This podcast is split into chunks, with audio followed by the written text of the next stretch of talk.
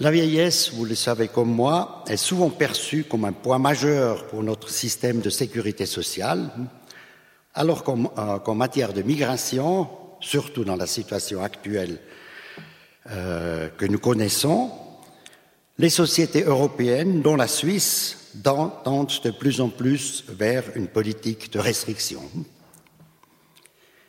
Vieillesse et migration ont cependant plusieurs intersections. Dans les domaines d'activité liés à la vieillesse, les travailleurs et surtout les travailleuses étrangers sont très nombreux. Que se passerait-il si nous, nous permettions de limiter fortement leur nombre dans ce domaine? Qui s'occupera de nos aînés dans les, dans les EMS, dans le soin et le maintien à domicile? Mais le nombre de migrants âgés augmente lui aussi. Une politique de vieillesse spécifique est-elle nécessaire à leur égard?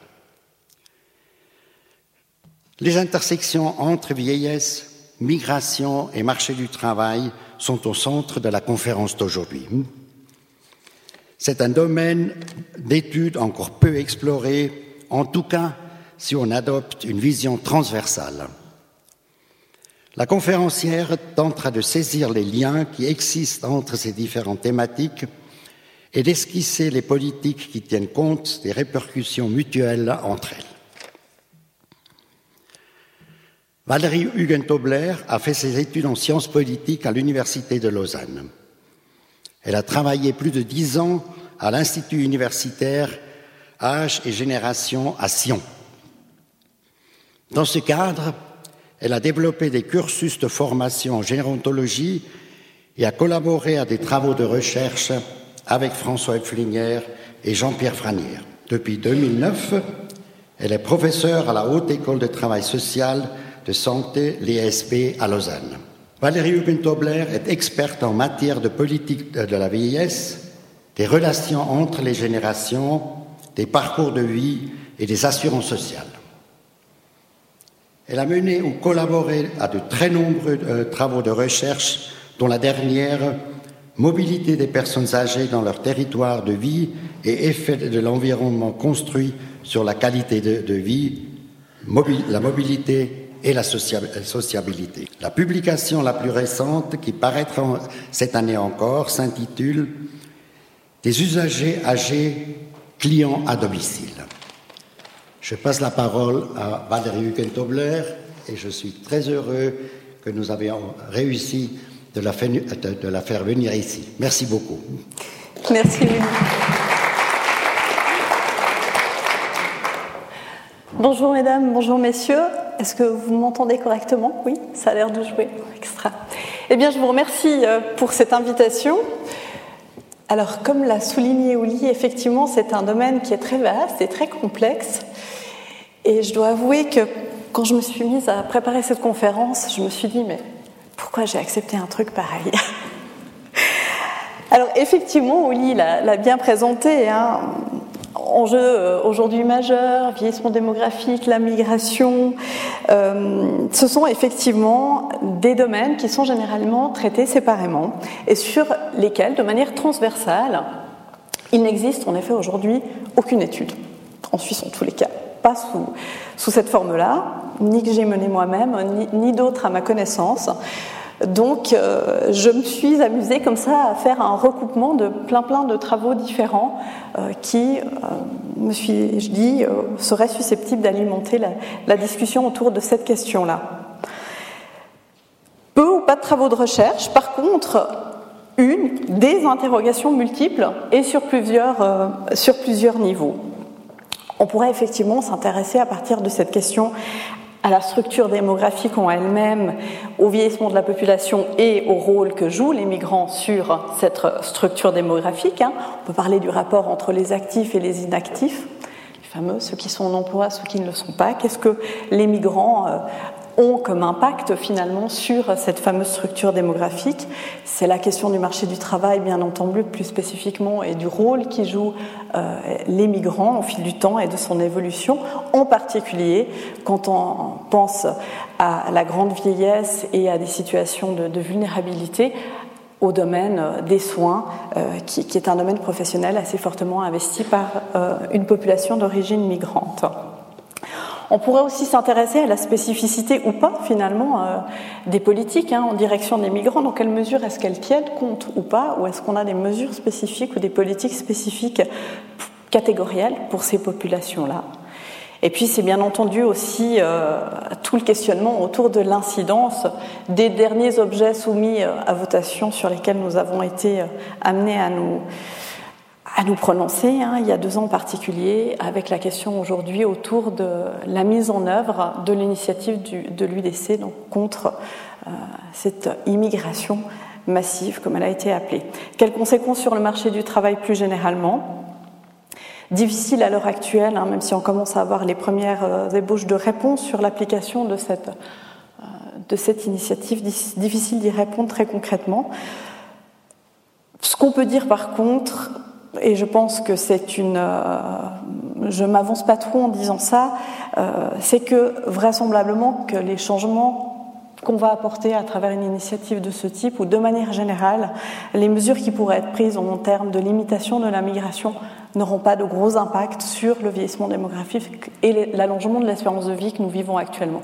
On l'a observé au cours des dernières décennies, le facteur migratoire n'est de loin pas celui qui a une incidence vraiment importante sur ce vieillissement démographique, la baisse du taux de natalité et euh, ensuite le, la baisse également des taux de mortalité à tous les âges de la vie étant beaucoup plus euh, prédominants sur, euh, et avec des effets beaucoup plus importants sur cette espérance de vie. Et puis on aurait pu revenir évidemment aussi euh, sur la migration des personnes à la retraite hein, euh, et des personnes qui migrent une fois qu'elles sont à la retraite. On voit aujourd'hui de plus en plus souvent finalement des gens qui font le choix de migrer, de partir, de s'installer ailleurs au moment de la retraite, euh, soit de manière permanente ou comme pendulaire, hein, que ce soit vers des pays plus ensoleillés, le sud de l'Europe, aujourd'hui la Hongrie ou la Thaïlande peut-être pour certains Quoique, il paraît que les gros investissements qui ont été faits en Hongrie pour un, établissement médico-social actuellement euh, euh, n'a pas porté beaucoup de fruits. Il semblerait qu'il soit relativement vide, ce fameux EMS qui a été construit là-bas. Bref, une multitude comme ça, vous voyez, de thématiques qu'on pourrait traiter à partir finalement de ce croisement, à l'intersection entre euh, la question du vieillissement, de la migration et les incidences sur le, le marché de l'emploi. Alors ben, j'ai dû faire des choix, malheureusement. J'espère que cela pourra vous convenir. Donc j'ai décidé cet après-midi de focaliser sur deux points plus particuliers. Donc après avoir repris peut-être quelques petits constats et puis vous avoir un peu posé le décor sur la situation euh, sociodémographique euh, en Suisse et plus particulièrement euh, dans le canton de Vaud, notamment en termes de population résidente migrantes et non migrantes. Euh, je reviendrai sur deux points spécifiques qui me semblent intéressants. D'une part, celui du vieillissement des migrants.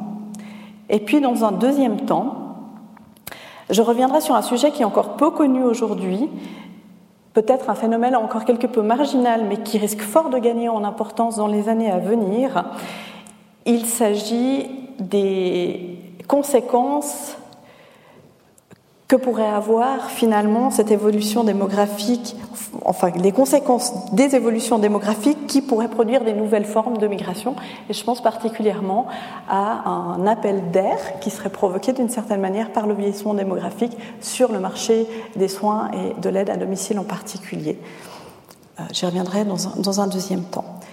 Quelques éléments peut-être de, contexte pour commencer. Bien, vous connaissez tous évidemment euh, ces graphiques avec cette très très forte évolution euh, que nous connaissons depuis, depuis quelques décennies, hein, avec dans un premier temps une baisse du taux de natalité, surtout un allongement de l'espérance de vie depuis euh, la fin du siècle dernier, avec aujourd'hui une espérance de vie moyenne à la naissance de 81 ans pour les hommes et euh, de plus de 85 ans pour les femmes, avec une probabilité, dit-on, pour euh, les corps de personnes nées à partir de 1970, c'est mon cas, une chance sur deux d'être centenaire un jour, ce qui ne dit encore rien évidemment des conditions de vie, mais un allongement phénoménal euh, que jamais notre humanité n'avait connu jusque-là.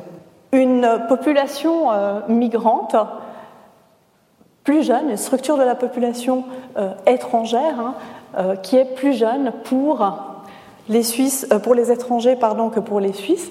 Vous le voyez ici, la proportion d'étrangers dans les jeunes tranches d'âge, hein, donc les, les 0 à 20 ans et les 20 à 40 ans, beaucoup plus importante que chez les Suisses. Par nationalité, vous avez les Suisses et les étrangers ici, donc une structure qui varie en fonction de son euh, origine nationale. Une part de la population euh, étrangère importante, vous l'avez entendu euh, ce matin sur les ondes de la radio peut-être, hein, nous vivons dans une des, régions de Suisse les plus, peuplées. Un résident sur sept, une personne sur sept en Suisse vit euh, sur euh, l'arc lémanique. Et puis notre population a augmenté de près de 25% ces 20 dernières années. Et on prévoit une, augmentation d'environ 20% encore pour euh, d'ici à 2030 pour les 15 prochaines années.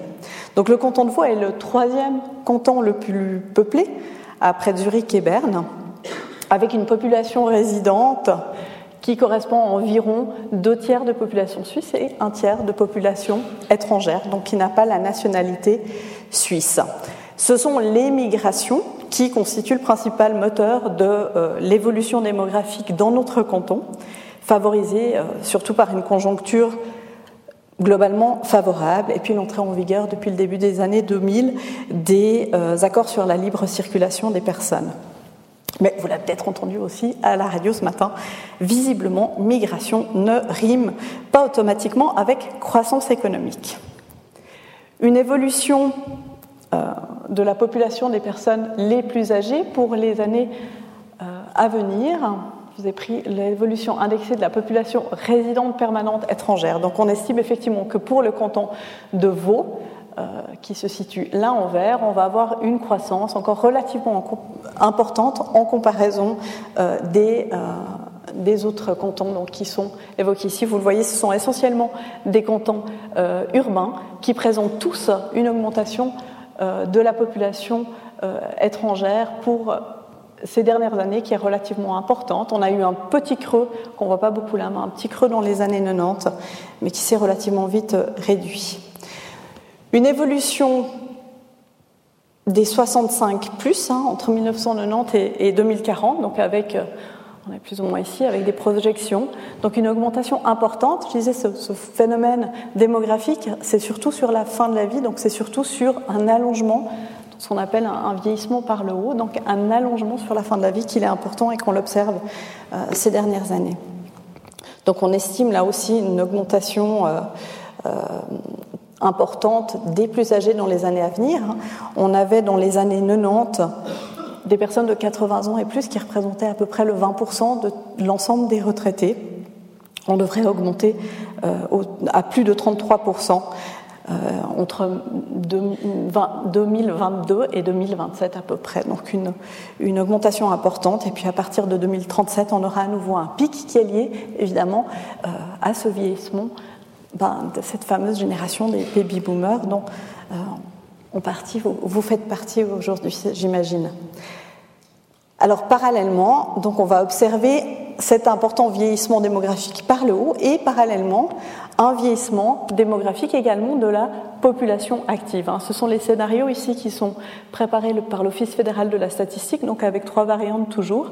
Mais ce qu'on observe, c'est qu'on a eu une croissance et qu'on va euh, avoir une, stagnation, euh, voire un, décroissement de la population euh, active, de la population donc en âge de travailler au cours des prochaines années. Donc ce, vieillissement de la population active est en partie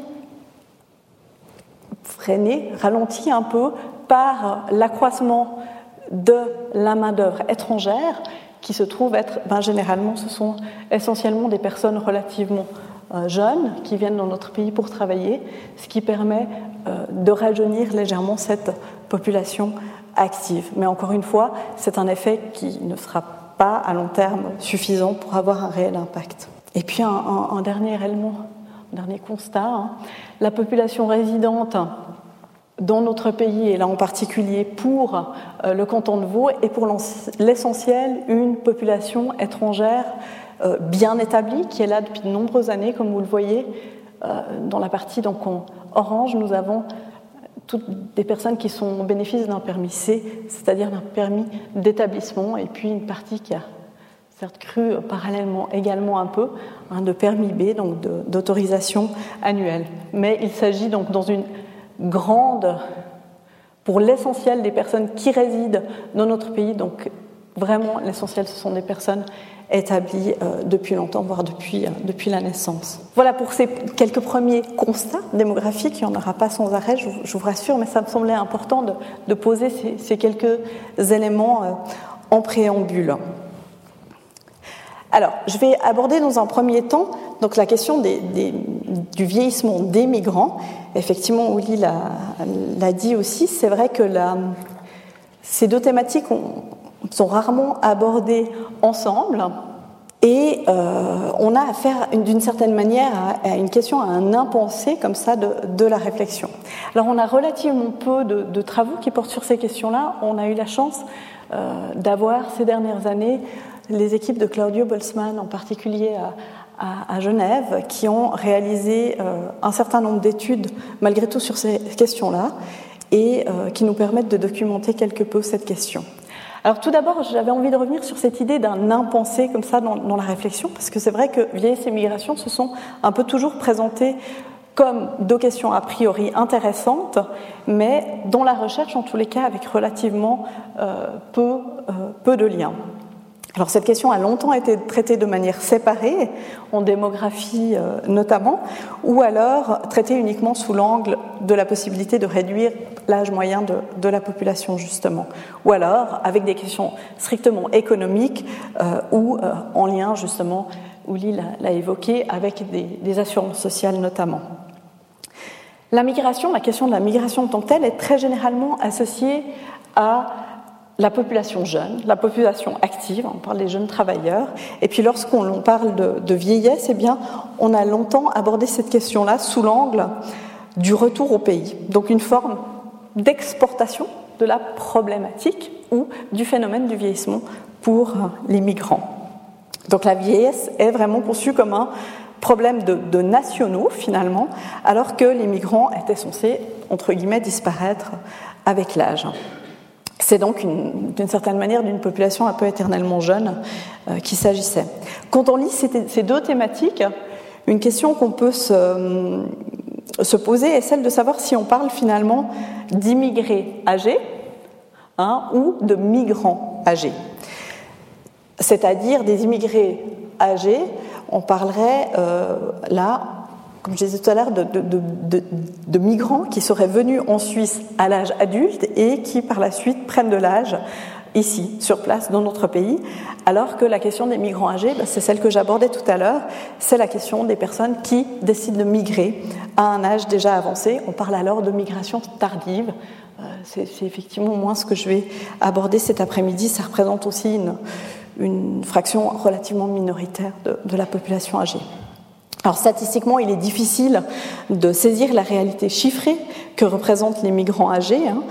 En effet, parce que quand on parle de, critères, euh, du critère qui est utilisé, c'est souvent celui de la nationalité, qui en fin de compte ne veut de loin pas tout dire, parce qu'on a des migrants euh, âgés, mais on a aussi des non-nationaux âgés qui n'ont pas forcément migré euh, au cours de leur vie, donc on ne parle pas forcément des mêmes personnes et la catégorisation n'est pas toute simple.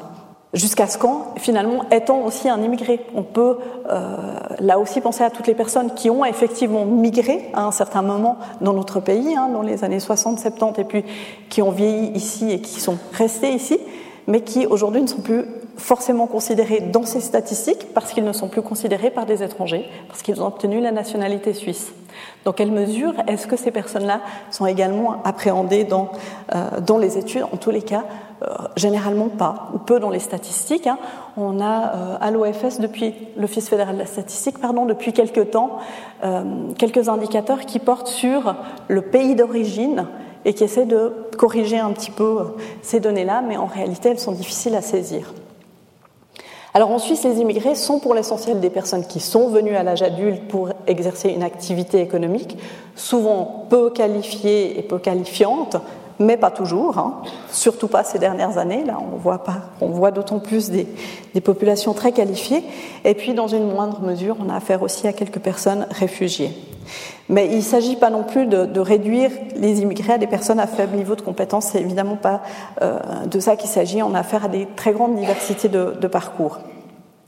La migration peut être comprise comme un phénomène qui répond soit à des attentes économiques et ou démographiques, et qui concerne donc essentiellement des personnes adultes, donc entre guillemets dans la fleur de l'âge.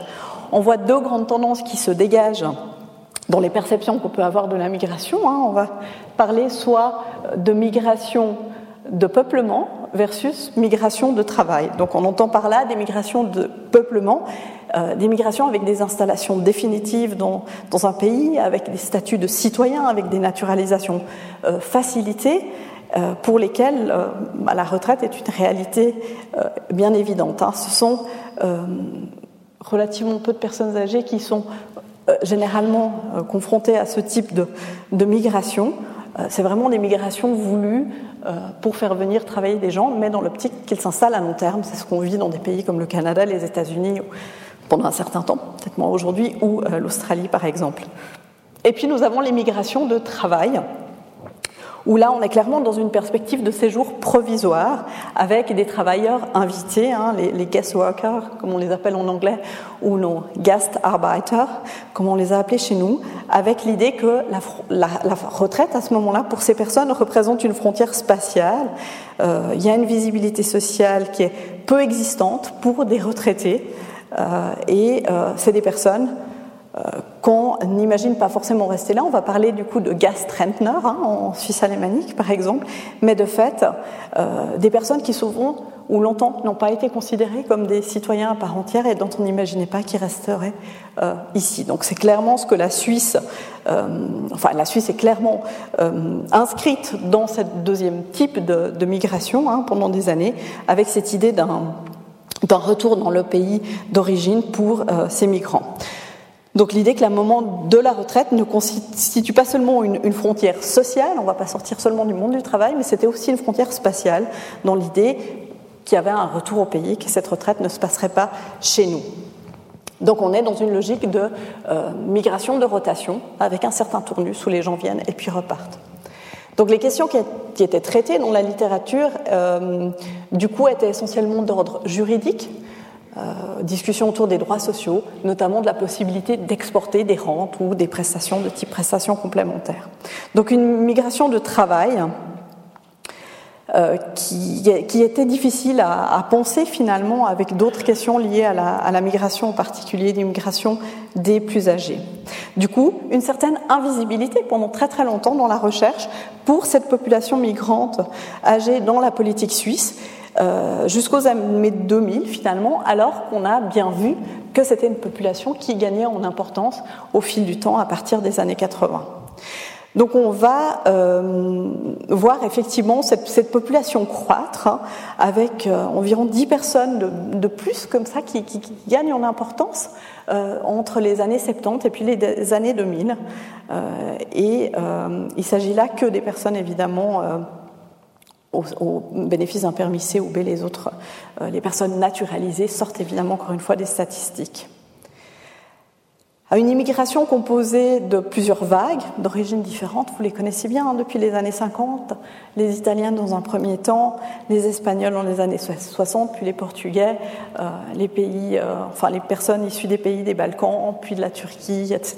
Les Allemands plutôt pour euh, la Suisse alémanique. Ceci en fonction des divers accords internationaux qui ont été passés avec les pays voisins, puis des accords de, de libre échange, comme je le disais, à partir des années 2000.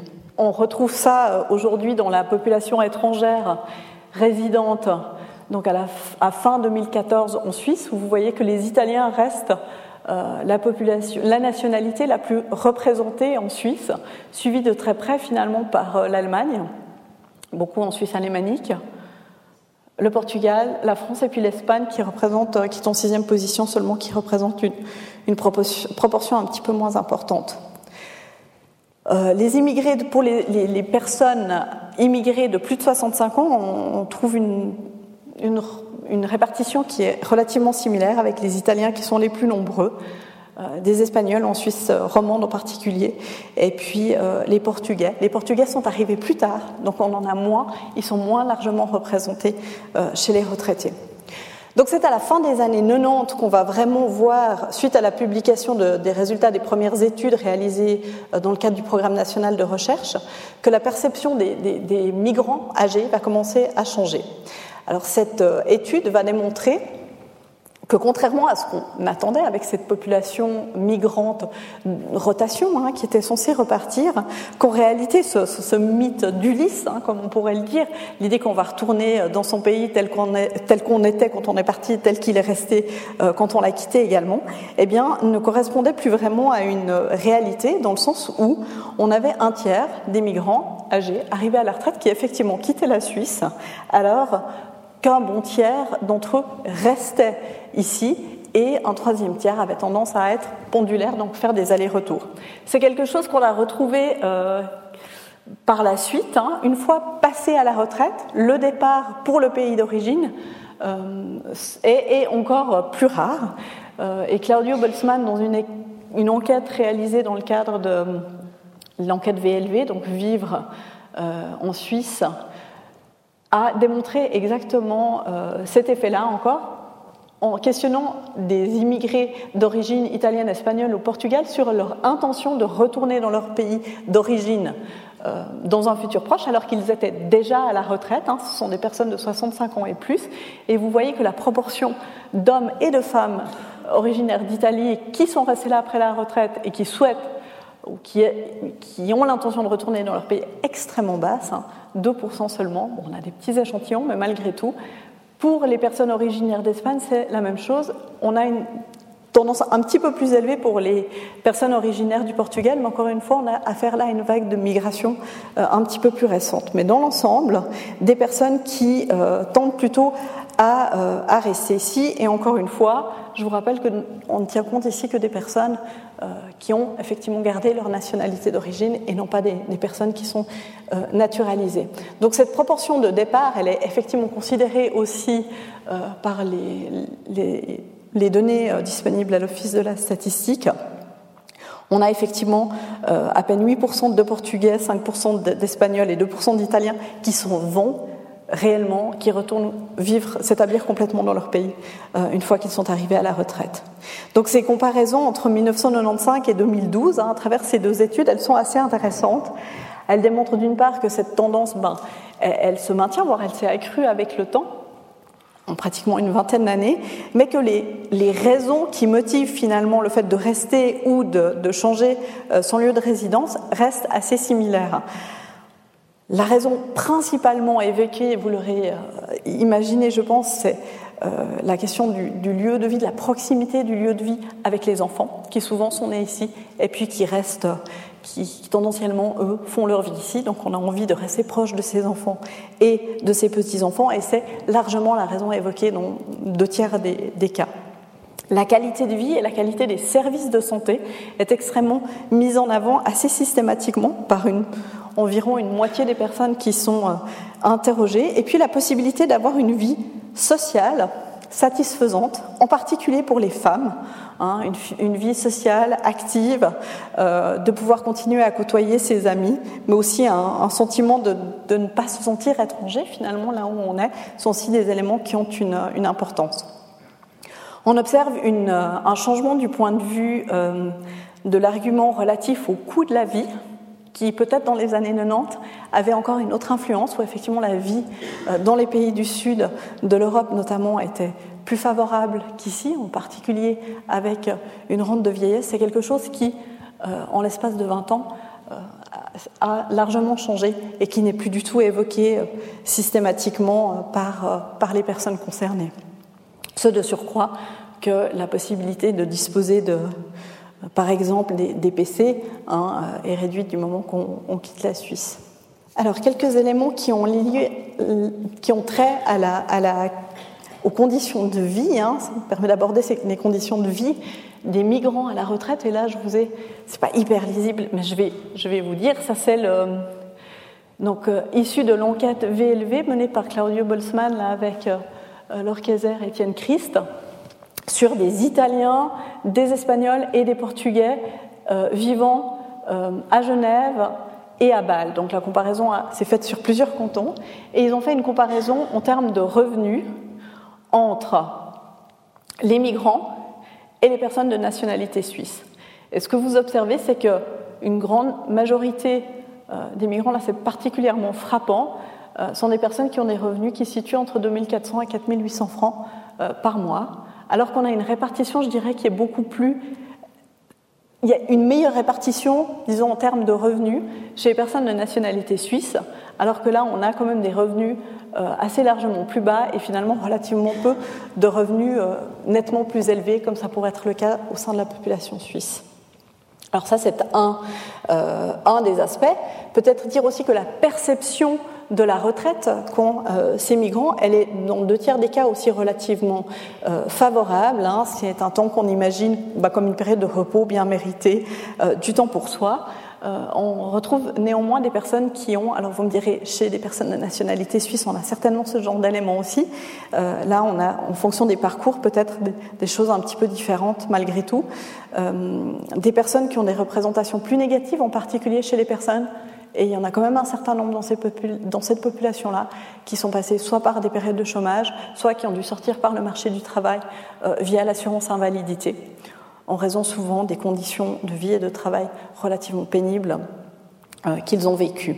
Donc cette perception euh, plus négative, elle est souvent liée à ces conditions de sortie du marché du travail et avec un sentiment finalement d'illégitimité hein, de ce droit au retrait, au repos.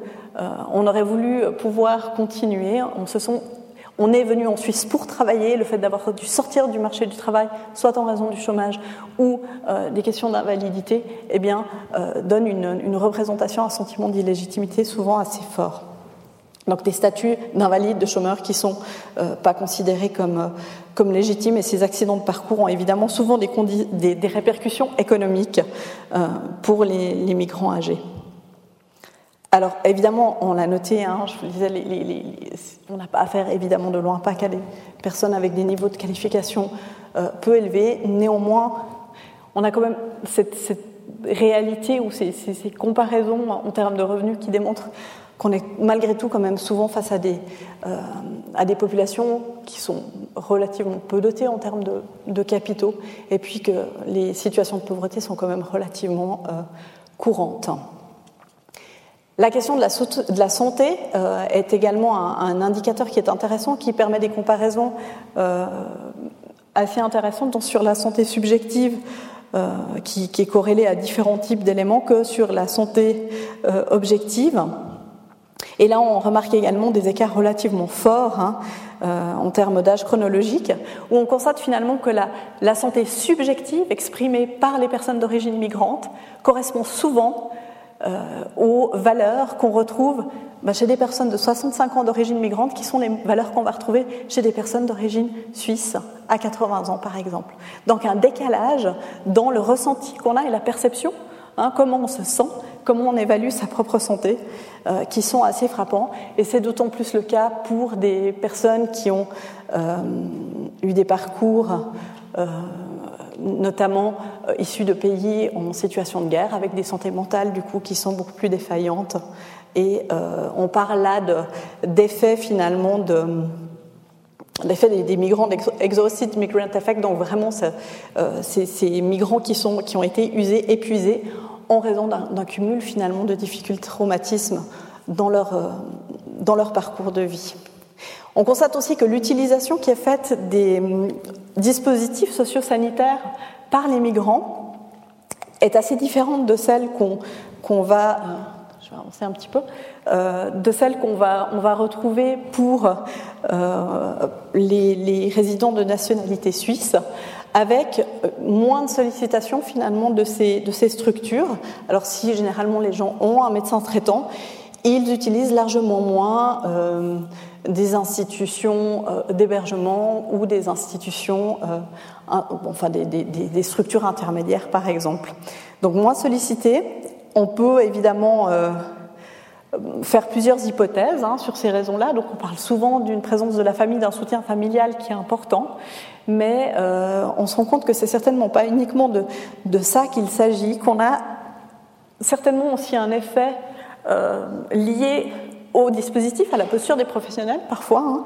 Là, je vous ai repris le, commentaire d'une chercheuse belge, Sylvie Carbonel, qui fait un, constat un peu similaire à celui qu'on peut faire en Suisse sur ces aspects de, santé et d'utilisation des dispositifs. Euh, selon Sylvie Carbonel, eh ben, il ne va pas de soi que les personnes âgées d'origine migrante fassent appel à des professionnels de l'aide et des soins elle nous dit qu'il est néanmoins difficile d'établir qui, du fort sentiment de devoir envers les aînés, du souci de préserver l'intimité familiale, de considération économique ou du manque d'information à l'égard des possibilités existantes, explique cette relative réserve.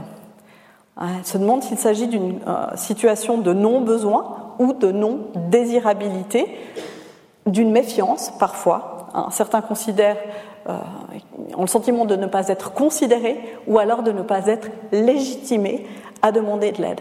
Et là, on a affaire particulièrement à des personnes qui ont eu des parcours pas toujours évidents, se sont pas forcément toujours sentis extrêmement bien accueillis par les institutions de notre pays et du coup le recours euh, à euh, certains dispositifs peut être plus difficile.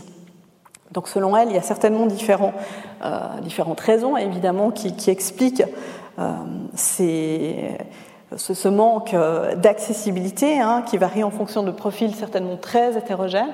Mais on peut aussi se demander, et là elle, elle, reprend cet élément en nous disant euh, que les professionnels qui sont interrogés à ce sujet déclarent d'une part qu'ils ont encore relativement peu d'expérience finalement avec le, le, travail auprès des personnes d'origine migrante.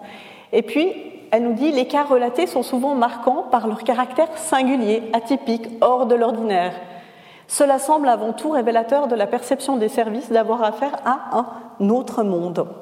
Donc on est aussi dans cette posture finalement souvent des professionnels du rapport à l'autre et à la différence euh, qui va peut-être aussi euh, les inciter à avoir parfois une, propension à avoir plutôt les difficultés hein, qui pourraient être inhérentes à la relation euh, d'accompagnement avec des migrants euh, et, non pas aux obstacles finalement qui peuvent se présenter peut-être euh, pour ces personnes euh, dans leur démarche auprès des institutions.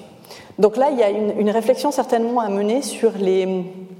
Ça, on le, on le vit dans le travail social, hein, notamment aussi, mais dans le domaine de la santé, je pense que c'est pareil, sur finalement la nécessité de promouvoir des opportunités pour euh, ces publics particuliers, pour euh, les migrants âgés, d'utiliser ces structures et, en travaillant par exemple avec des gens euh, issus des différentes communautés ou à l'aide d'interprètes par exemple. On peut se poser la question du bien fondé également de l'instauration d'une on parlait de politique spécifique en direction de mesures spécifiques en direction de, de migrants âgés avec le risque que ces mesures ou que ces dispositifs catégoriels, finalement, qui s'adresseraient à l'ensemble d'un certain type de population, euh, amalgament aussi un nombre de situations euh, particulières, de trajectoires individuelles très très hétérogènes, et finalement euh, ne remplissent pas vraiment leur but.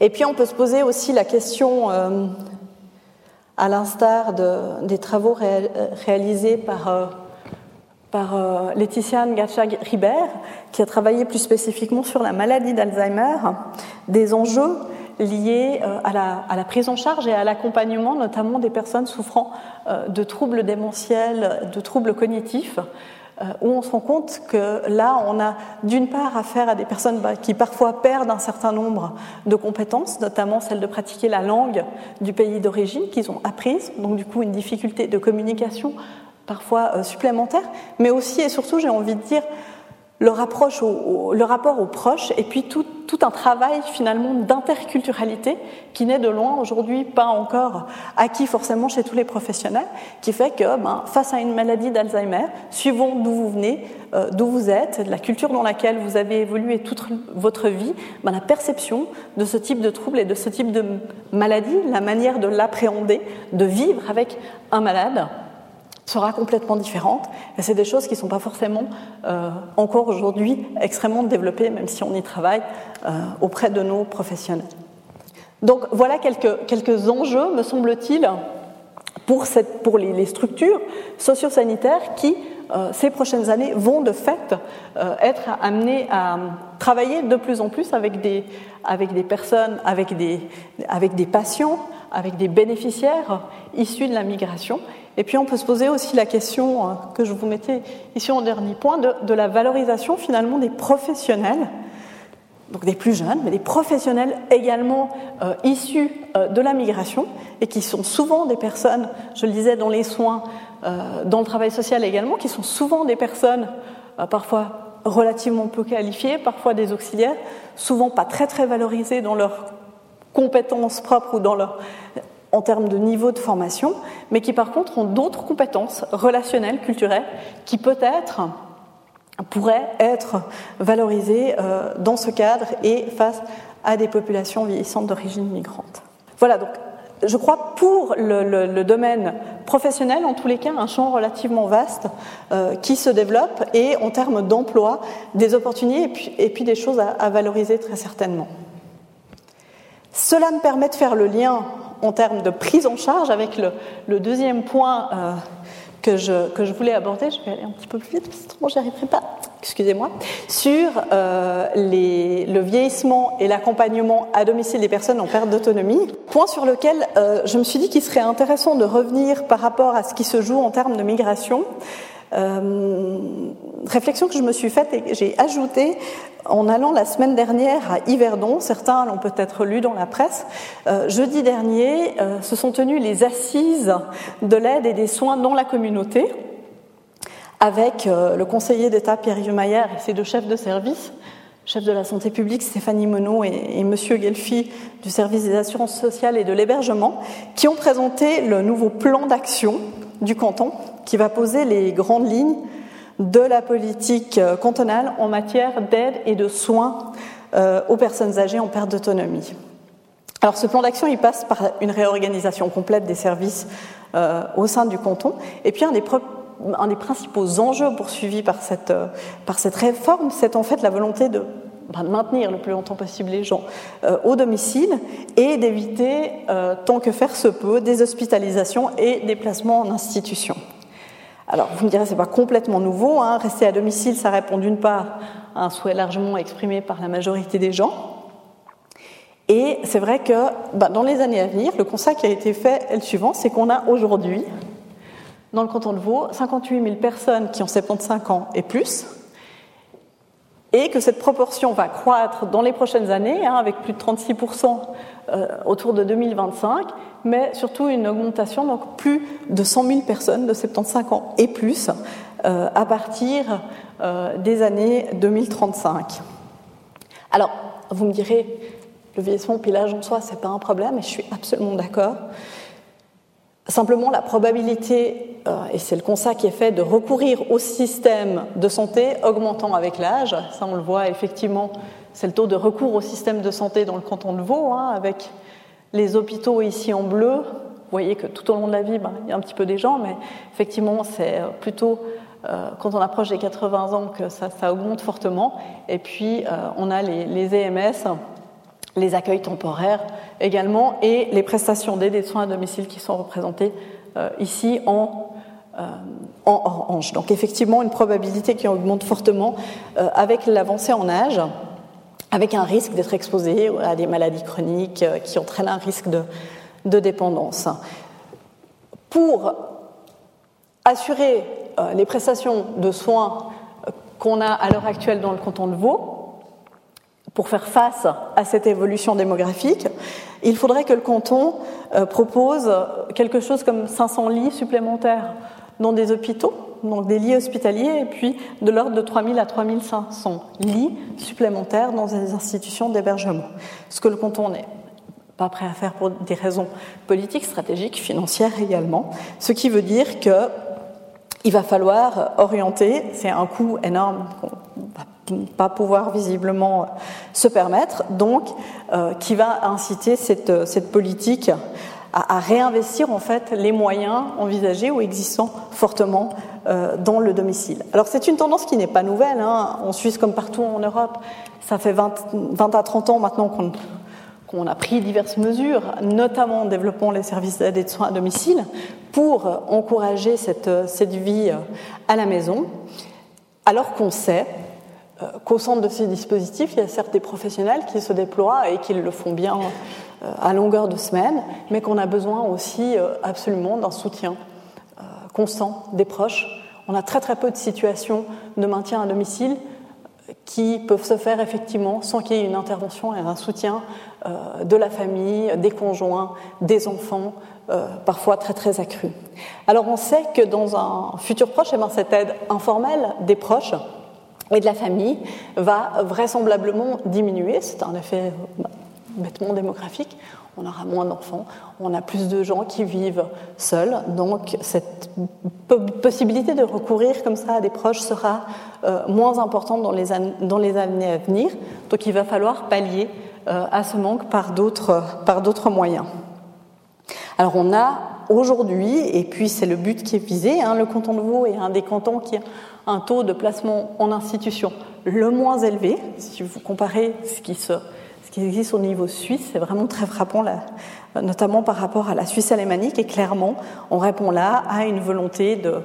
Euh, c'est un consensus finalement. Euh, partagé par tous que de rester le, plus longtemps euh, possible au domicile. Alors ce virage ambulatoire s'accompagne d'une deuxième tendance qu'on a appelée euh, une forme de marchandisation et de privatisation du secteur de l'aide et des soins à domicile. Cette orientation vers une forme de marchandisation euh, du domaine de l'aide et des soins à domicile, elle se traduit par deux tendances. D'une part, le rôle le plus en plus important joué sur le marché de l'aide et des soins par des, fournisseurs de l'économie privée, hein, donc des entreprises privées à but euh, lucratif qui ne sont pas euh, subventionnées par l'État qui euh, se développent. C'est un peu le cas en Suisse romande. On commence à les voir apparaître depuis quelques années. C'est beaucoup plus le cas déjà en Suisse alémanique. Un deuxième effet, c'est celui, ou un, deuxième manière finalement de s'orienter vers cette marchandisation, c'est euh, l'attribution, ce qu'on appelle l'attribution d'allocations euh, diverses sous forme de ce qu'on appelle le cash for care, c'est-à-dire l'attribution de l'argent, des moyens financiers directement aux personnes concernées pour pouvoir finalement aller euh, faire leur marché et se payer, entre guillemets, s'offrir les prestations qui leur sont nécessaires auprès du prestataire qui leur convient le plus. Alors, cette tendance, on l'observe euh, depuis quelques années. En Suisse romande, en particulier dans le canton de Vaud, où le marché, euh, privé s'est relativement peu développé pour l'instant parce qu'il était, euh, le domaine de l'aide et des soins à domicile était relativement bien couvert par les prestations fournies par l'État ou par les diverses fondations ou associations que vous connaissez subventionnées par l'État. Mais néanmoins, nous avons réalisé deux études sur cette question euh, au cours de ces trois dernières années euh, sur l'ensemble de la Suisse latine et puis plus particulièrement sur le canton de, de Vaud et de Genève. Eh bien, on constate qu'il y a quand même euh, un certain nombre de ces entreprises qui se développent, qui sont, on en a répertorié une cinquantaine en Suisse romande, avec une couverture qui est très très inégale en fonction des cantons dans lesquels on se trouve. Hein. Euh, avec un, c'est un marché qui est très volatile, comme on dit aussi. Avec, euh, si on les observe pendant quelques mois, on voit que certaines sont plus stables et existent là depuis un certain moment. Vous en connaissez euh, peut-être bien quelques-unes. Je ne vais pas les citer pour ne pas leur faire de pub que c'est pas lieu.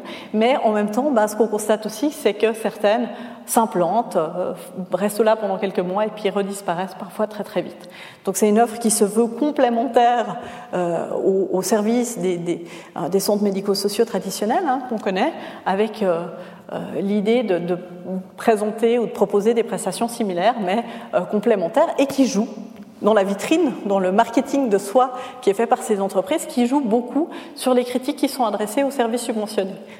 Il y a trop de rotation du personnel, les prestations sont rigides, on a affaire à un catalogue, c'est pas adapté aux, besoins vraiment euh, individuels, il n'y a pas de, réactivité euh, suffisamment importante quand il y a un souci, euh, c'est une relation de service, on a affaire à des, équipes qui tournent, alors on a voulu avoir de la polyvalence dans ces structures pour, pour les professionnels, hein, pour être sûr qu'il y avait toujours quelqu'un, mais finalement bah, c'est ce qui pêche aussi aujourd'hui et c'est entreprises privées l'ont relativement bien euh, compris en jouant très très fortement la carte de la dimension relationnelle. Donc on voit se développer euh, ces, euh, ces, différentes entreprises, en particulier alors avec une marge de manœuvre intéressante dans tout ce qui relève des prestations d'aide au domicile.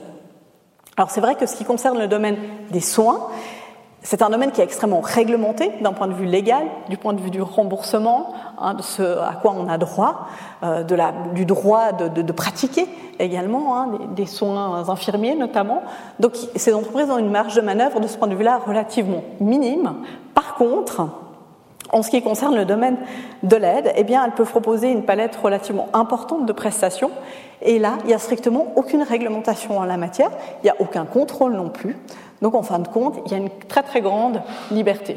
Donc ce développement se fait essentiellement et beaucoup à travers euh, ces prestations d'aide qui par ailleurs, dans les CMS traditionnels, sont souvent reléguées hein, ou euh, outsourcées, comme on dit aujourd'hui, parce que euh, la pression est tellement forte qu'on n'a pas forcément le, temps de, de s'en occuper ou on va conseiller effectivement de s'adresser à une aide privée souvent. Donc une évolution qu'on observe avec, d'une part, des entreprises qui sont membres de l'Association suisse des services d'aide et de soins à domicile, avec des, entreprises qui sont reconnues d'utilité publique, qui sont subventionnées généralement largement, et puis euh, un entre-deux qui se développe gentiment maintenant avec ces entreprises privées à but euh, lucratif qui commencent à prendre de plus en plus de place, relativement peu réglementées, qui commencent à être conventionnées dans le canton de Vaud, euh, mais c'est de loin pas le cas partout, donc on n'a pas forcément encore un, un, contrôle vraiment euh, sérieux de, ces nouveaux prestataires. Et puis, nouvelle tendance, le développement de tout un secteur non réglementé, pas réglementé du tout, un secteur qu'on pourrait appeler au gris ou au noir et qui se développe de plus en plus depuis quelques années. Beaucoup en Suisse alémanique, où là encore une fois, le maillage institutionnel des prestataires d'aide et de soins à domicile n'était peut-être pas aussi important qu'en Suisse romande, et où on voit apparaître de plus en plus euh, des aides strictement privées, avec comme ça des nouvelles figures d'aide euh, à domicile, de garde-malade, hein, de, de, de gouvernantes, parfois comme on les appelle, ou soignantes. C'est un phénomène qui a été bien décrit dans une étude réalisée dans un premier temps à Bâle par euh, Suzy Greuter et Sarah Schilliger à la fin des années 2000, en 2009, où elle montrait vraiment l'apparition d'un marché de, soins complètement informel, composé essentiellement et là vous allez voir le lien que je veux faire, composé essentiellement de migrantes, donc de femmes euh, qui viennent travailler chez des personnes âgées euh, en perte d'autonomie à relativement euh, bas prix, des femmes qui relèvent parfois d'une organisation de soins, pas toujours, qui le font parfois souvent par l'intermédiaire d'entreprises privées spécialisées et qui se situent souvent aux limites de la légalité ou de l'illégalité. Alors, ces auteurs, donc euh, Sarah Schilliger en particulier, expliquent ce phénomène par l'apparition, la possibilité de l'apparition de ces, nouvelles figures de l'aide par l'élargissement d'une part de l'Union européenne euh, aux pays de l'Est. En Suisse alémanique, ce sont essentiellement des ressortissantes euh, de pays de l'ancien bloc de l'Est, de la Pologne, de la Roumanie, euh, pour l'essentiel du Kosovo parfois aussi. Mais ces femmes ont, donc accès légalement au marché du travail en Suisse, mais de manière restrictive malgré tout, et souvent elles ne possèdent pas d'autorisation de travail en bonne et due. Du coup, cette activité de care qu'elles viennent exercer se fait comme ça dans une zone euh, un peu grise entre légalité et clandestinité, souvent. Alors en Suisse romande, on n'a aucun recensement à l'heure actuelle qui permet d'établir un constat clair sur euh, la situation dans ce domaine précis. Par contre, ce qu'on constate, c'est qu'il y a évidemment une augmentation euh, de la part de, la population. Hein. On le voit sur le report qui se fait de plus en plus sur le marché euh, privé des entreprises, qui permettent comme ça des services plus euh, relationnels d'une certaine manière. Et on connaît ce phénomène déjà un peu, qui a été relativement un peu documenté, mais évidemment pas beaucoup, parce que c'est difficile d'avoir accès à ces personnes-là, dans le domaine du care largement aussi, plutôt en lien avec la petite enfance. Donc on peut euh, assez justement, je pense aujourd'hui, faire l'hypothèse que fort probablement ce phénomène est en train de se développer aussi euh, pour euh, l'accompagnement de personnes âgées en perte d'autonomie. Donc un contexte européen qui le permet, du personnel composé essentiellement de migrantes et des nouvelles formes de migration transnationale. On va le voir avec des caractéristiques bien particulières. Alors, un des premiers signes, je dirais, qui nous, qui nous laisse penser que, que c'est un domaine qui fonctionne et puis qui se développe, ben, c'est simplement euh, déjà une des premières recensions qu'on s'est amusé à faire dans la presse. Hein, qu'est-ce qu'on trouve dans les petites annonces dans la presse? Eh bien, on se rend compte que très souvent, on, tombe sur des annonces de ce type aujourd'hui. Hein. Cherche pour tout de suite être soignante, dame de compagnie à Lausanne. Donc, on est vraiment dans cette relation d'aide. Être soignante pour grand-maman, 4-5 jours par semaine. Pour une dame de 89 ans, résidant à Genève, une dame de compagnie, parlant français, à même de faire les courses, le ménage, à raison de 4 heures par jour, avec référence. Donc, on est dans cette idée vraiment de prestation d'aide. Là aussi, cherchant dame, de de confiance parlant bien le français pour veiller une personne âgée de trois nuits par semaine. Donc là, on est vraiment dans la présence, dans des veilles. Donc un besoin, visiblement, qui aujourd'hui ne peut pas ou difficilement être couvert par les structures d'aide et de soins officielles subventionnées existantes euh, qui, peinent à, couvrir l'ensemble des, euh, des demandes qui sont adressées. On a à Genève une étude qui a été réalisée par l'Observatoire universitaire de l'emploi qui euh, confirme cette tendance à l'embauche. C'est une, étude qui a été réalisée par le, par le professeur Flukiger et, son équipe sur la, la, population clandestine à Genève et qui démontre assez clairement hein, qu'une grande partie des personnes clandestines qui ont pu être répertoriées. Encore une fois, ces chiffres sont toujours délicats à utiliser parce qu'on n'a évidemment pas l'exhaustivité de cette population-là, mais qui démontrent malgré tout assez clairement que les deux tiers pratiquement de cette population clandestine sont des personnes qui sont engagées dans le secteur de l'économie domestique. La restauration hein, reste aussi un, domaine où il y a un nombre relativement important de personnes, mais c'est essentiellement l'économie domestique. Pour l'essentiel, des femmes, souvent des femmes relativement qualifiées, pas forcément avec des niveaux de qualification très bas, mais qui dans leur pays n'ont pas d'opportunité de travail importante. Donc on a ce qu'on appelle des effets push. Hein. Une étude qui a été réalisée en Pologne, par, euh, en Allemagne, excusez-moi par exemple, euh, publiée en 2010, a traité de cette question bien particulière des aides de ménage qui travaillent au gris et au noir et qui essayaient de comprendre finalement qu'est-ce que c'était que cette nouvelle forme de, migration transnationale, hein, avec des femmes qui viennent souvent pour des périodes relativement brèves, quelques mois, et qui repartent dans leur pays et puis qui cherchait à comprendre bah, pourquoi elle le faisait, comment elle s'organisait finalement avec cette vie sur, sur deux pays. Alors on, observe deux euh, raisons principales dans un premier temps à, l'origine de la venue de ces migrantes. Alors en Allemagne, on avait affaire essentiellement à des, à des Polonaises, mais là en l'occurrence, eh bien, on voit que d'une part, on a des migrantes qui viennent de régions ou d'anciennes régions industrielles qui n'arrivent plus à absorber euh, l'ensemble de la main-d'œuvre. Donc, c'est des femmes qui ne trouvent plus d'emploi là d'où elles viennent. Donc, ils sont euh, évidemment stimulés ou motivés à partir à l'extérieur et travailler ailleurs.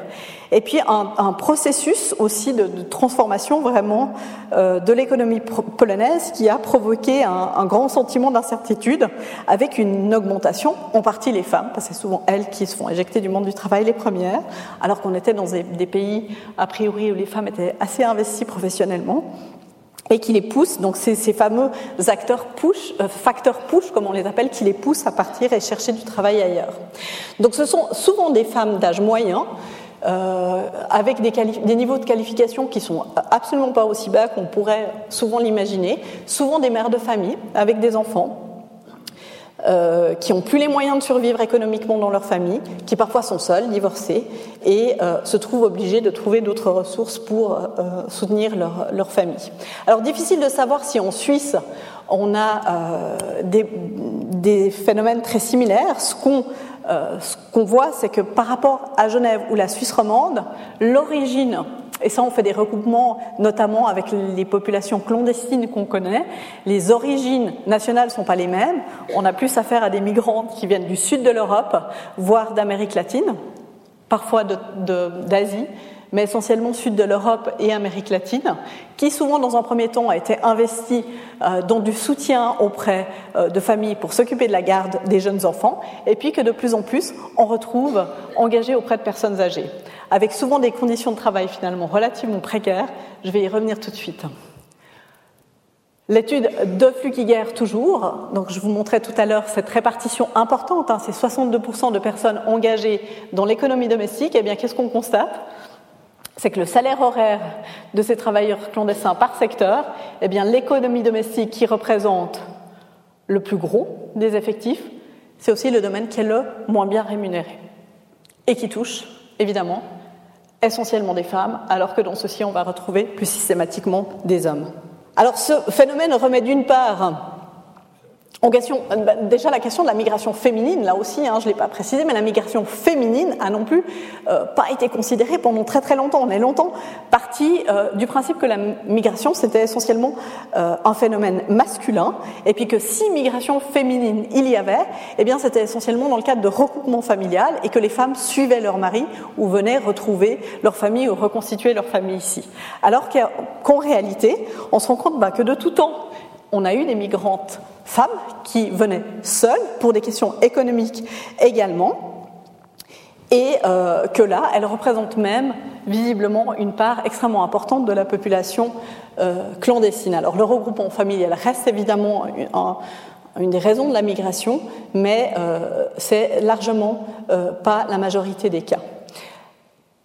Alors ce qu'on voit apparaître avec ces différents C'est ce que je vous montrais tout à l'heure. Donc d'une part, ce secteur privé un peu plus opaque finalement. Le secteur de l'aide et les soins à domicile, il est non seulement complexe, on se rend compte qu'on a beaucoup d'acteurs différents qui sont engagés, avec des conditions de travail qui varient fortement, avec une proportion euh, de, de travailleurs d'origine migrante qui est relativement importante.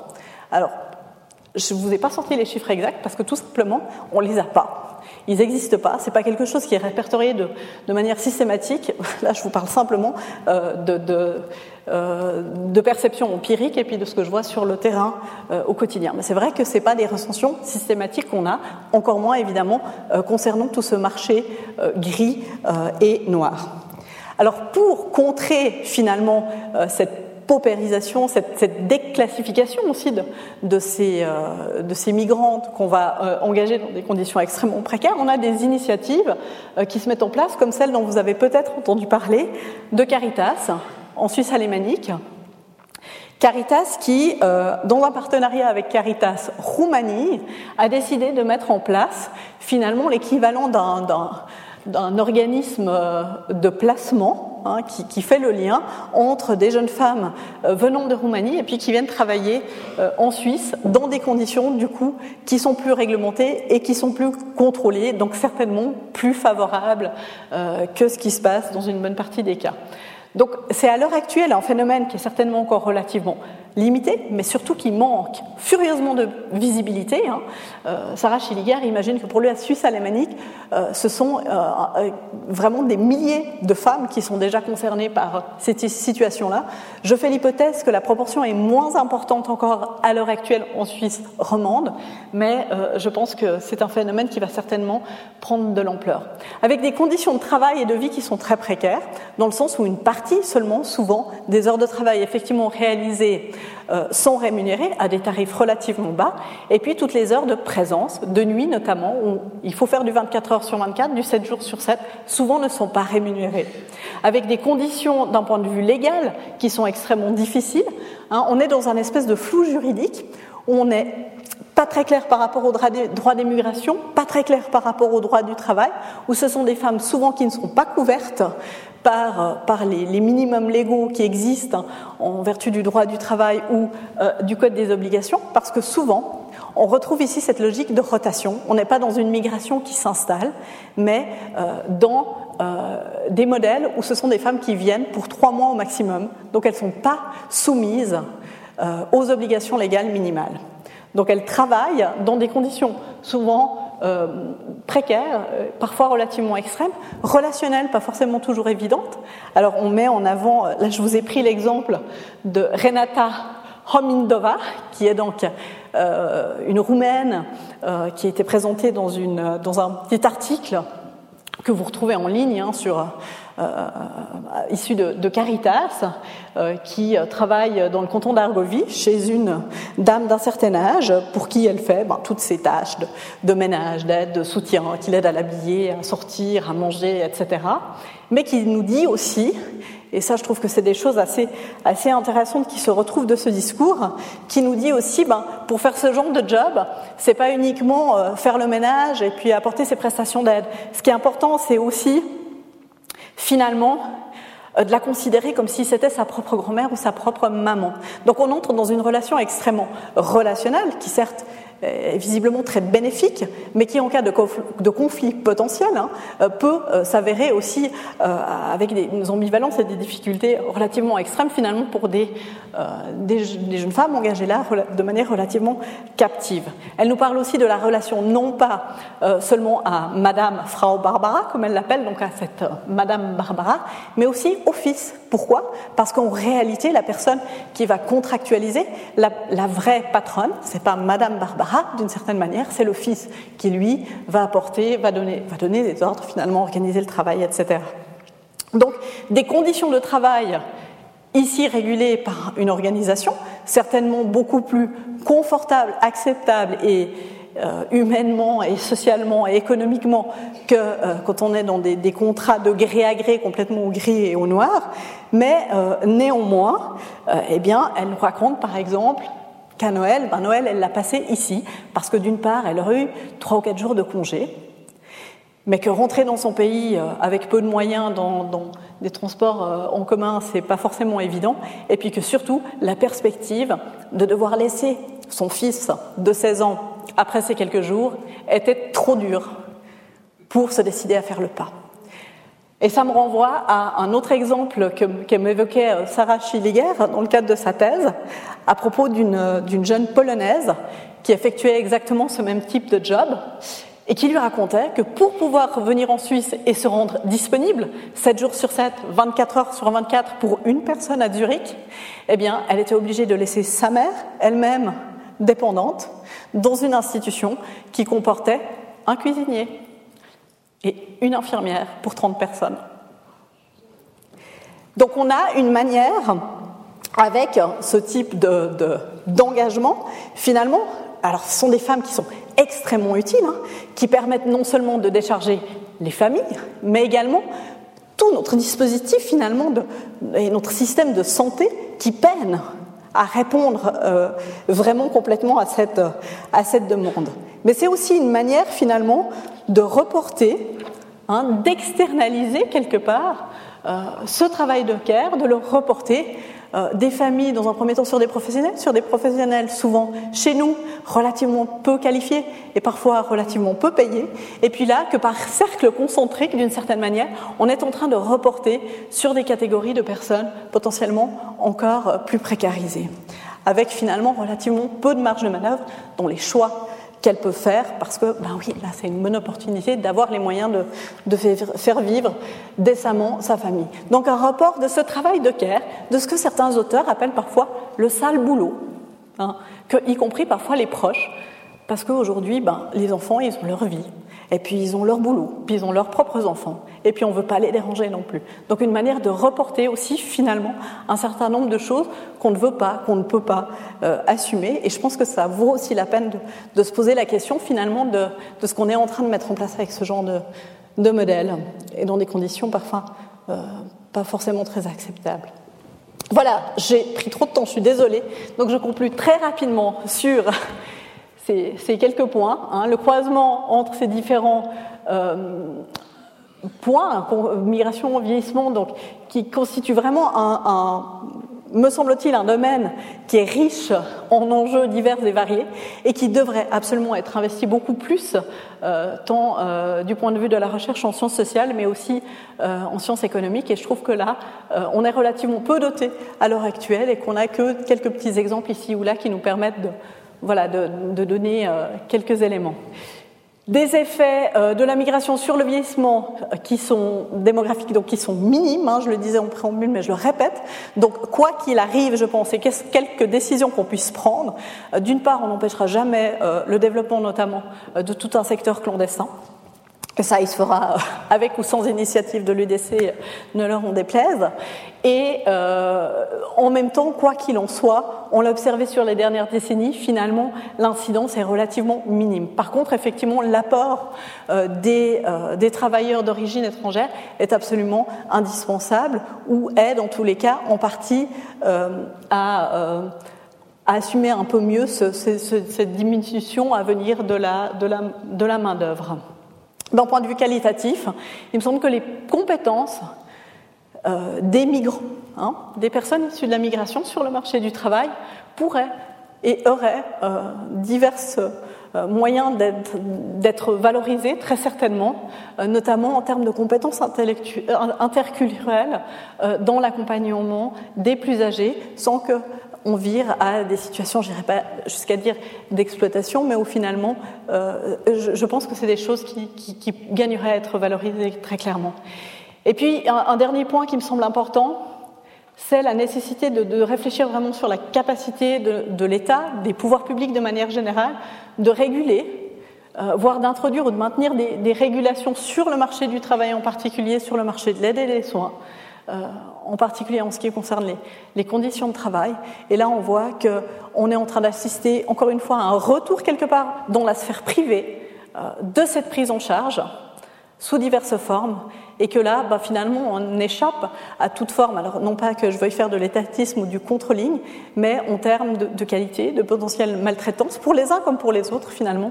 Il me semble que là, il y a quand même des enjeux assez importants à garder en tête. Voilà, j'ai pris un peu beaucoup de temps, veuillez m'en excuser.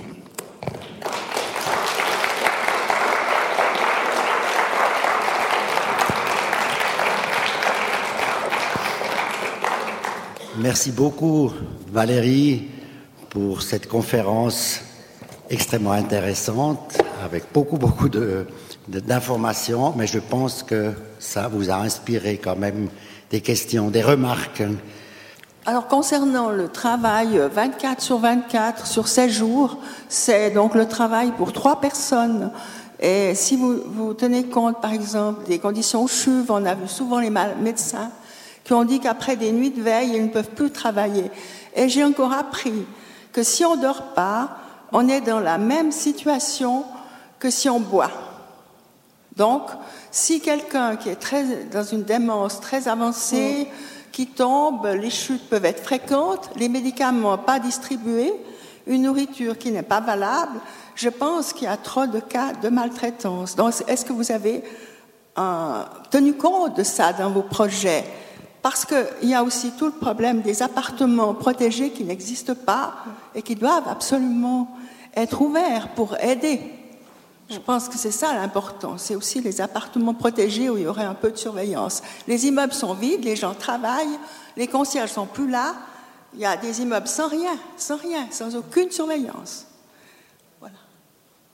Oui, je pense qu'il y a effectivement plusieurs éléments dans, dans ce que vous abordez là. Hein. Alors, il y a d'une part effectivement la charge de travail que ça représente dans ces cas précis pour, euh, pour ces femmes-là. Alors effectivement, c'est énorme. Euh, pour certaines, on peut imaginer. C'est peu documenté, encore une fois. Il faut bien se rendre compte que c'est des femmes qui sont extrêmement difficiles à, trouver. Hein, c'est des, des, études qualitatives qui se font par effet boule de neige. On en connaît une qui va en connaître une autre, etc. euh, mais c'est des gens qui s'expriment pas volontiers, euh, qui ont peur, souvent, euh, en plus si elles sont en situation de clandestinité, donc c'est extrêmement difficile de vraiment se faire une, image complète. Par contre, on sait effectivement là où c'est plus cadré, donc on a, mis en place aussi, depuis 2011, il y a un contrat type de travail qui existe pour, pour l'activité domestique qui normalement devrait respecter un, certain nombre de cadres légaux, souvent, ben, voilà, on est dans des modèles où ces femmes restent relativement peu de temps, hein, c'est un maximum de trois mois. Ensuite, elles repartent, doivent travailler trois mois dans leur pays d'origine avant de pouvoir revenir. Ce qui fait qu'elles ne sont pas soumises à toutes ces contraintes. Donc, il y a, peu ou pas de contrôle. Et puis, par ailleurs, euh, ben, je ne pense pas que ce soit une volonté de maltraitance, alors de la part des gens qui les emploient, mais souvent je pense qu'il y a relativement peu d'autres alternatives. Après, effectivement, le risque de la maltraitance envers les personnes euh, dont elles s'occupent, je pense que cette fragilité, elle peut aller vraiment dans les deux sens. Je ne sais pas qui est la plus fragile finalement dans cette, euh, cette, cette diade, hein, ce binôme entre personnes aidées et, et personnes euh, aidantes.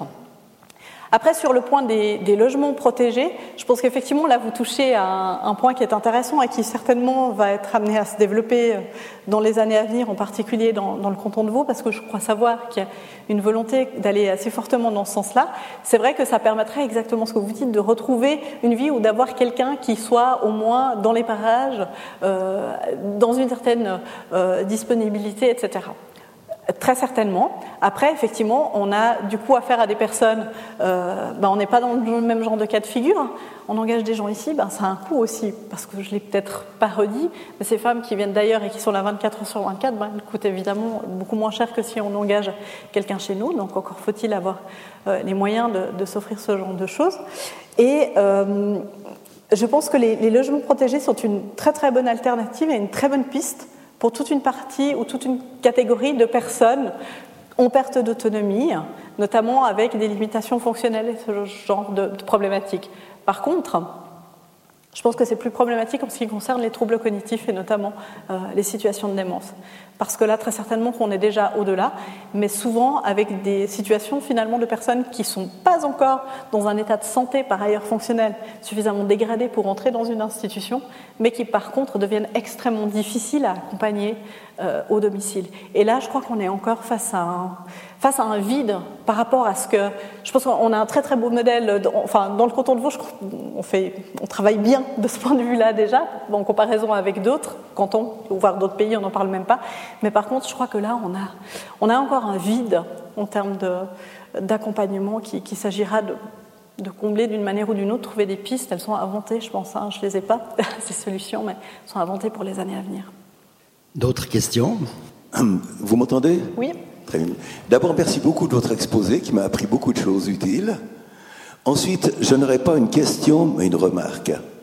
Vous avez présenté deux courbes d'évolution démographique qui montrent que la population de personnes âgées, donc euh, de, retraités, augmentera inexorablement jusqu'en 2040, voire plus loin.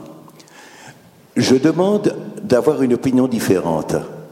Il y a actuellement effectivement un fort accroissement de la population de personnes âgées à cause du baby boom, qui a commencé en 1945. Mais ces personnes ne sont pas éternelles. Mm-hmm. C'est-à-dire, ces baby boomers commenceront à mourir massivement à 1945 plus 80 ans pour les hommes et plus 85 ans pour les femmes. Autrement dit, à partir de 2025 à 2030, le nombre de personnes âgées n'augmentera plus et il diminuera même. Ce qui, entre parenthèses, résoudra aussi les problèmes du financement de l'AVS qu'on a tendance à exagérer actuellement. Je rappelle, on n'est pas encore en situation déficitaire pour l'AVS, par ailleurs, hein, contrairement à ce qu'on entend souvent. Mais il y en a qui nous nassent de ça. Absolument. C'est bien de le rappeler de temps en temps.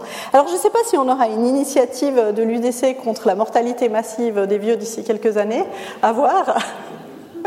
Mais vous avez parfaitement raison, on est dans quelque chose de conjoncturel. Ça, c'est évident. Hein. On va vivre, évidemment, effectivement ces deux, pics, parce que notre baby boom est, constitué de deux pics. Ah, bah, excusez-moi, c'est mon écran de veille. Alors, ces deux pics euh, qui, comme vous le dites, euh, euh, auront, lieu, donc auront des effets dans, les années à venir, mais effectivement, à partir de 2040 ou plus tard, ça devrait redescendre. Après, quelles seront à, venir, hein, parce qu'on peut lire un bout, les projections démographiques, elles sont toujours intéressantes, on peut tabler un peu sur ceux qui sont là, vivants déjà maintenant, et puis, sauf énorme épidémie, ben, on arrive plus ou moins à à dire ce que ça, ce que ça pourrait donner. Par contre, on ne sait pas trop ce qui viendra euh, ensuite. Mais évidemment, et je pense que les, les, euh, disons les, préoccupations autour notamment de ne pas euh, construire des lits et du dur et des murs hein, en termes d'hôpitaux, en termes d'EMS notamment, répondent aussi à ces éléments-là, à savoir qu'une fois que c'est construit, ben, le temps que ça se mette en place, je pense à l'hôpital de Rennes, depuis combien de temps on en parle? Non, il paraît que bientôt ce sera fait. Mais voilà, ça prend du temps. Après, effectivement, c'est là, c'est du lourd, c'est du costaud. On l'a vu avec les EMS qu'on avait jusqu'à maintenant, qui ont une certaine durée de vie. Euh, et puis, euh, quid et qu'est-ce qui se passe et qu'est-ce qu'on en fait après? Donc, vous avez absolument raison. On a un pic qu'on devra passer. Après, euh, ça devrait de nouveau se rééquilibrer différemment. Alors, ce sera aussi fonction des naissances à venir. On n'a pas une augmentation phénoménale des naissances pour l'instant. Hein. On est dans quelque chose de relativement stable. Donc effectivement, on va certainement continuer à, jouer euh, dans quelque chose de, relativement stable de ce point de vue-là. Euh, c'est vrai que nous, on s'était amusé à faire des projections, reprendre toutes les projections démographiques qui avaient été faites euh, depuis les années, début des années 70, depuis qu'on avait ce genre de données avec François Hofflinger. Ce qu'on avait constaté, c'est que dans les chiffres qui étaient avancés, on avait toujours été en, en deçà de la réalité effective de l'espérance de vie euh, à, un moment donné. Donc il y, a, voilà, vraisemblablement qu'on, sauf gros malheur, mais ou démantèlement euh, complet euh, des assurances sociales, par exemple, qui conduirait à une vraie dégradation des conditions de vie matérielles, hein, qui aurait une incidence, parce qu'on parle beaucoup de la santé, mais je pense que ces éléments-là, ils sont absolument fondamentaux dans, les relativement bonnes conditions de vie qu'on a quand même en moyenne. Et, et, là, effectivement, ben, on a relativement peu de prise sur, euh, sur un certain nombre de variables à très long terme. Donc, euh, je n'ai pas de boule de cristal non plus. Mais je suis alors tout à fait d'accord avec vous. Je pense que oui, bien entendu.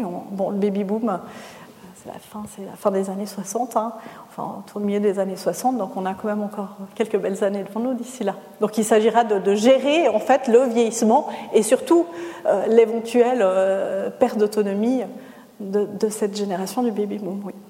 Vu l'heure avancée, peut-être rapidement encore une, une dernière remarque ou une dernière question, ce qui semble pas le cas. Alors j'invite Monsieur Darioli, le président de Connaissance 3, de vous adresser encore quelques paroles, comme c'est aujourd'hui la dernière conférence de cette année académique. Merci beaucoup, M. Tecklenburg. Merci beaucoup aussi à notre conférencière, Mme Tobler. Je pense que vous avez bien compris que ça vaut la peine de réfléchir de temps en temps ça n'aurait pas été possible de pouvoir euh, aborder cette thématique en allant consulter les différents journaux parce que vous avez bien compris que c'était très complexe. Cela me merci beaucoup de tout le travail parce que cela demandait certainement bon nombre d'heures et peut-être euh, du temps pris sur la famille, du temps pris sur les loisirs pour nous préparer la conférence. Alors, merci. Je crois qu'on peut l'applaudir de ce côté-là.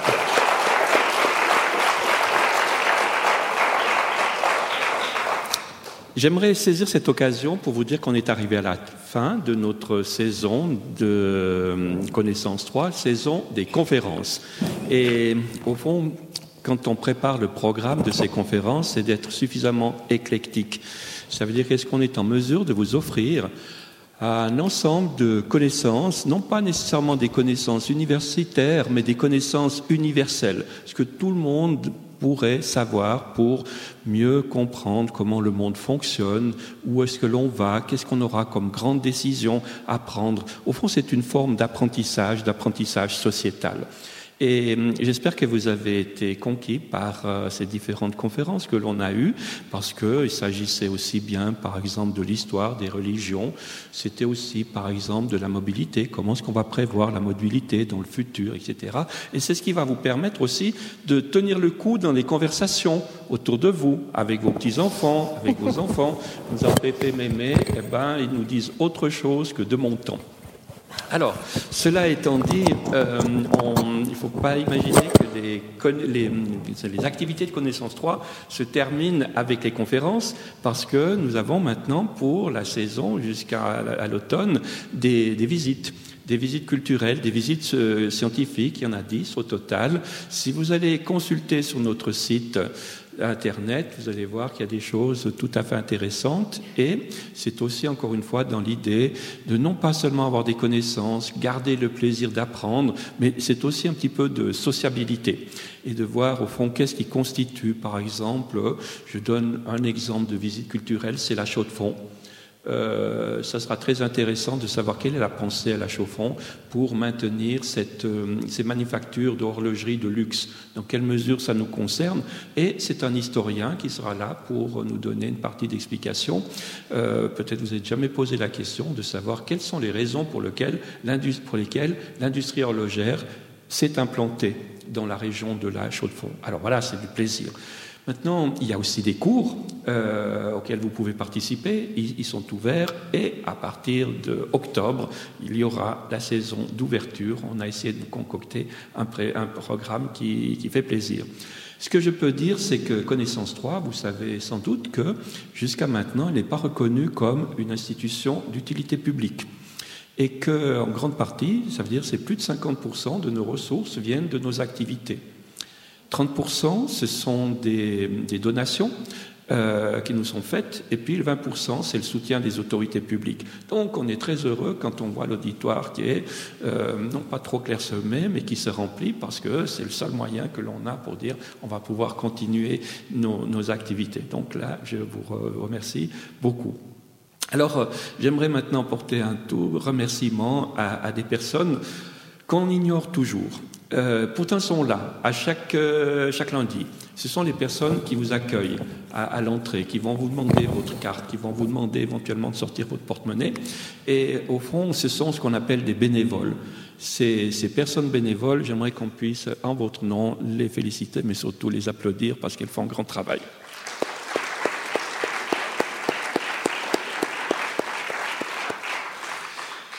Voilà, comme il fait beau et que le soleil va se coucher vers 19h, vous avez encore le temps de rattraper ce que vous n'avez pas eu comme temps au soleil. Vous verrez que ça sera très bon, surtout si vous remontez un petit peu vos manches, parce que ça sera l'occasion de synthétiser de la vitamine D et d'être solide, de garder vos muscles et vos os pour revenir les prochaines fois. Merci beaucoup et bon retour.